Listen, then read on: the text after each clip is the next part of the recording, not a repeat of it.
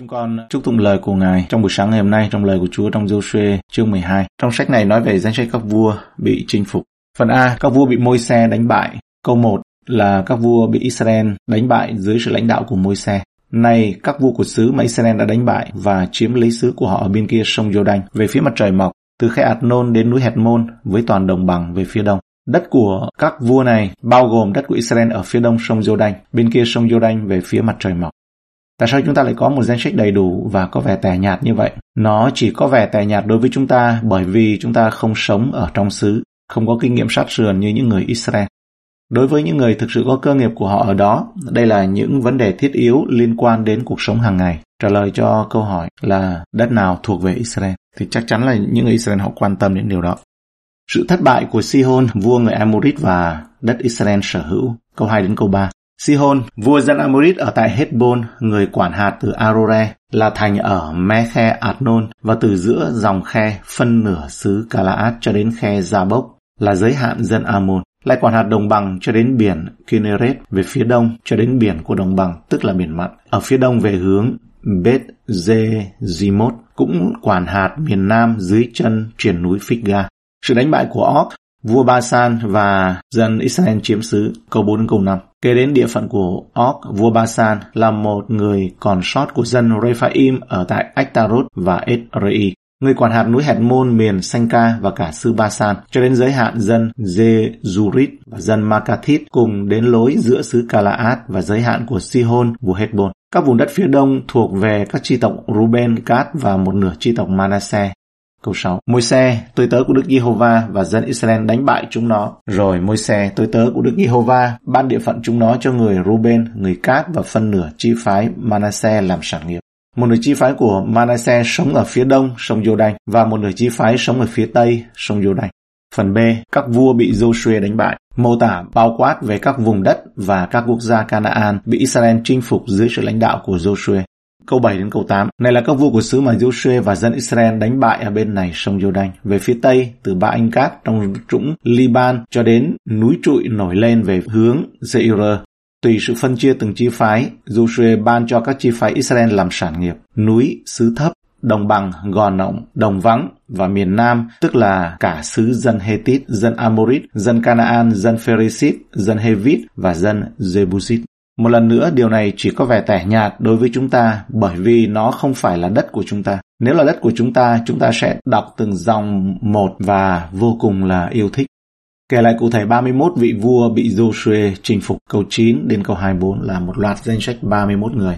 Vua Jericho, vua Ahi vốn ở nơi cạnh Bethel, vua Jerusalem, vua Hebron, vua Giatmut, vua Laki, vua Eklon, vua Kese, vua Debia, vua Kede, vua hột ma, vua Arad, vua Libna, vua Adulam, vua Makeda, vua bethen, vua Tháp Buach, vua Hefe, vua Afek, vua Saron, vua Madon, vua Hatso, vua Simron, Meron, vua Aksap, vua Thaanak, vua Mekido, vua Kede, vua Dốc Neam ở tại Cạt Mên, vua Dore ở trên các nơi cao Dore, vua Joim ở Kinh Danh và vua Thiệt Sa, hết thảy là 31 vua. Những mô tả này cũng quan trọng bởi vì chúng ta làm rõ ràng là những điều này đã xảy ra trong thời gian thực và không gian thực là một câu chuyện lịch sử. Đây không phải là những câu chuyện cổ tích bắt đầu bằng ngày xưa ngày xưa, nhưng mà đó là lịch sử bắt đầu với những địa điểm cụ thể, những con người, những người dân và những người cai trị cụ thể. Ngoài ra, đó là cách mà Israel có thể mãi mãi ghi nhớ những điều tuyệt vời mà Đức Chúa Trời đã làm cho họ. Đôi khi trong quá trình kinh nghiệm của con người thật tốt khi ngồi xuống và suy gẫm về những gì cùng đi với Chúa và được chinh phục bởi ân điển của Đức Chúa Trời. Trích dẫn của Repat. Với việc tất cả các vị vua này bị chinh phục, với mỗi một trong những chủ quyền và thế lực trên vùng đất này bị đánh hạ, chắc chắn là vùng đất đó thuộc về Israel. Nhưng các chi phái riêng lẻ vẫn còn có nhiều thứ tiếp quản hay là chiếm hữu hay là đánh chiếm cho riêng mình. Sự chiến thắng cuối cùng mà Joshua thực hiện. Khải huyền 19 câu 19 nói rằng Tôi lại nhìn thấy con thú và các vua thế gian cùng những đội quân của mình nhóm lại, cùng những quân đội của nó nhóm lại đặng tranh chiến với đấng cưỡi ngựa với đạo binh của Ngài. Sau khi trận chiến ở phía nam của đất nước kết thúc và giao ước của các vị vua dưới quyền Adonisedek có nghĩa là vua công lý bị đánh bại. Đó là sự đánh bại năm vua do Adonisedek vua Jerusalem cầm đầu. Tên Adonisedek có nghĩa là vua công bình. Các vị vua phía Bắc khi nghe tin như vậy đã hành quân và chống lại Israel. Dưới sự lãnh đạo của Jabin, vua Hassor, đó là một dân đông vô số, đông như các nơi bờ biển, có ngựa và xe rất nhiều. Hết thảy các vua này đã hẹn nhau đến đóng trại chung ở gần nước Merom, đặng giao chiến cùng Israel. Joshua chương 11 câu 4 đến câu 5. Theo lệnh của Chúa, Israel bất ngờ ập đến, phá hủy ngựa của họ, đốt chiến xa và đánh quân đội của họ cho đến khi không còn một thứ gì. Người Canaan đã tin tưởng vào ngựa và xe, vì vậy họ phải bị tiêu diệt để Israel không tin tưởng vào những thế lực đó và từ bỏ lòng tin cậy nơi Đức Chúa Trời. Đó luôn luôn là cách của Đức Chúa Trời làm việc giải cứu dân Ngài. Còn nếu nhờ vũ khí thì dường như có câu nói, ấy chẳng phải là bởi quyền thế, cũng chẳng phải là bởi năng lực, bèn là bởi thần ta. Đức Diêu va vạn quân phán vậy. Zachary chương 4 câu 6 cái trành ném đá và năm hòn đá của David, hàm lửa của Samson, những cái bình và những cái kèn của Gedeon làm chứng cho những điều này. Chiến thắng ở Merom, Merom cái tên Merom có nghĩa là nơi cao, dẫn đến sự sụp đổ của pháo đài Hatsor, Bởi vì vào thời đó, Joshua đã quay trở lại và đốt cháy nó và giết chết các vua của nó. Thành phố hùng mạnh này lúc đó là thủ đô của các vương quốc ở đó và Jabin, cái tên Jabin có nghĩa là người khôn ngoan hoặc là người thông minh. Ở trong các quan xét chương 4 câu 2 nói rằng Đức Giê va phó chúng vào tay Jabin là vua Canaan trị vì tại Hatzor, quan thống lãnh đạo binh người Sisera ở tại Haruset của dân ngoại bang. Nghĩa là Jabin có nghĩa là một danh hiệu, giống như là minh chủ. Đó là danh hiệu chính thức của các vị vua ở đó, đã cai trị từ đó. Và trung tâm này của quyền lực cai trị hồi đó đã bị phá hủy hoàn toàn vào thời điểm đó. Sự trở lại và đốt cháy của Hatzor cũng rõ ràng đó là một hành động của Joshua.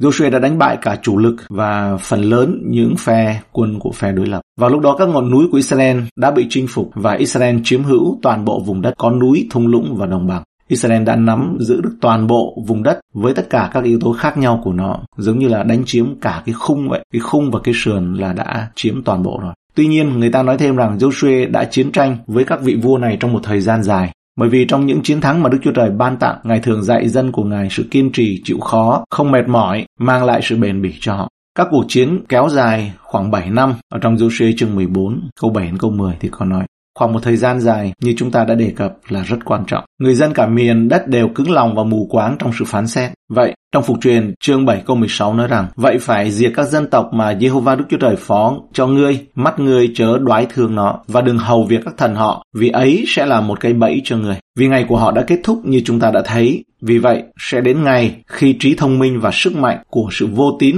ngày nay sẽ trỗi dậy chống lại Đức Christ. Vì cũng như lời nói qua môi xe cho người Canaan, thì lời tiên tri chắc chắn cũng được truyền ra. Ấy vì thế mà Đức Chúa Trời cho chúng nó mắc phải sự lầm lạc là sự khiến chúng nó tin điều dối giả. Hầu cho hết thảy những người không tin lẽ thật, song chuộng sự không công bình, đều bị phục dưới sự phán xét của Ngài. Và họ sẽ bị hình phạt hư mất đời đời, xa cách mặt Chúa và sự vinh hiển của quyền phép Ngài.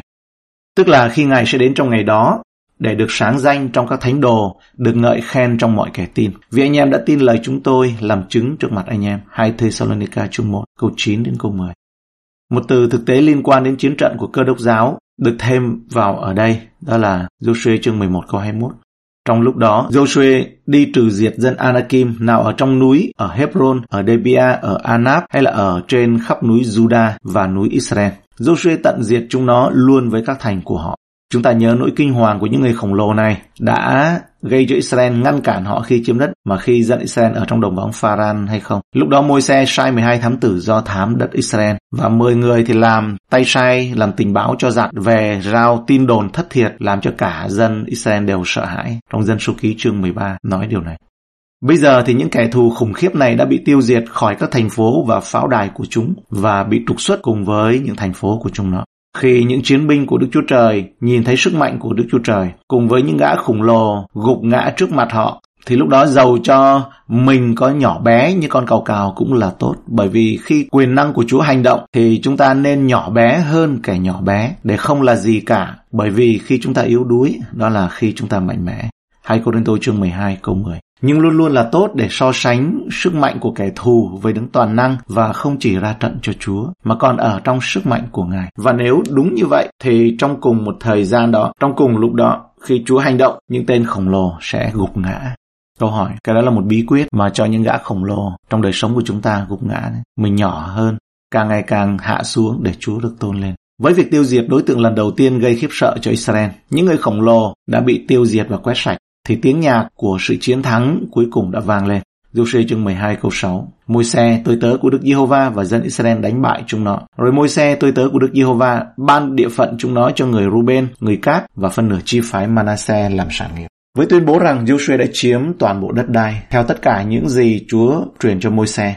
Việc liệt kê các vị vua bị đánh bại và các lãnh thổ bị chinh phục được kết nối với nhau. Các cuộc chinh phạt ở cả hai bên sông Giô-đanh đều được liệt kê. Họ chiếm hữu vùng đất bên kia sông Giô-đanh. Ở mặt này, nó được trao cho họ như vật sở hữu. Joshua chương 12 câu 1.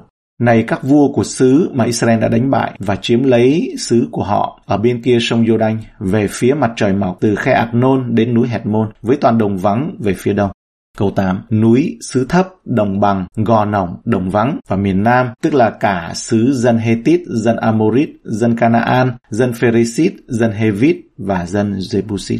Kể từ khi quyền thế, quyền lực của kẻ thù bị phá vỡ thì đã ngừng chiến tranh. Nhưng việc chiếm lĩnh ấy sẽ phụ thuộc vào lòng nhiệt thành cụ thể của dân Israel trong tương lai. Họ có đặt bàn chân tiếp tục hay không? Như Chúa nói với Joshua, bàn chân ngươi đi đến đâu ấy, ta sẽ ban cho ngươi đó. Tức là cái khung thì đã được đạt rồi, đã được chiếm rồi. Theo lời hứa mà Đức Chúa Trời hằng sống đã ban cho họ khi họ đi qua sông Giô-đanh, Ngài đã đánh bại các quốc gia, các thành kiên cố đến tận trời và những tên khổng lồ đáng sợ, đáng kinh khiếp mà sức con người không bao giờ đánh được ấy, thì đã bị quật ngã, đánh bại. Và dân cư trên núi, thung lũng, đồng bằng đã bị đánh bại. Giờ đây Israel phải hành động vâng lời để hoàn thành lời hứa là đánh đuổi các quốc gia bị hủy diệt trước họ. Bị hủy diệt trước khi ấy, mà họ thực hiện từng bước nhỏ. Cảm ơn Chúa đó là trong chương này. Chúng con dâng lời cảm tạ ơn Ngài cho lời này đó là một danh sách liệt kê. Và chúng con cũng xin chúc tụng lời của Chúa. Chúng con xin chúc tụng bởi quyền năng của Ngài. Chúng con xin chúc tụng danh của Chúa. Chúng con tạ ơn Chúa. Dân Israel thấy những gã khổng lồ nhìn thấy được. Chúng con có thể có những gã khổng lồ không nhìn thấy được ở trong chính đời sống của chúng con. Hoặc có những trận chiến mà chúng con không nhìn thấy. Nhưng ngày nay chúng con cảm nhận sự bình an, sự tự do, sự giải phóng và sự chúng con được yêu mến Ngài. Sự chúng con được đặt đức tin nơi Ngài. Sự chúng con được đặt hy vọng vào nơi Ngài. Chúng con ca ngợi và cảm ơn Chúa cho đền tạm ở tại trên trời. Chúng con ca ngợi và cảm ơn Ngài. Và khi lòng của chúng con ở dưới đất, mà ca ngợi và tôn vinh danh thánh của Ngài.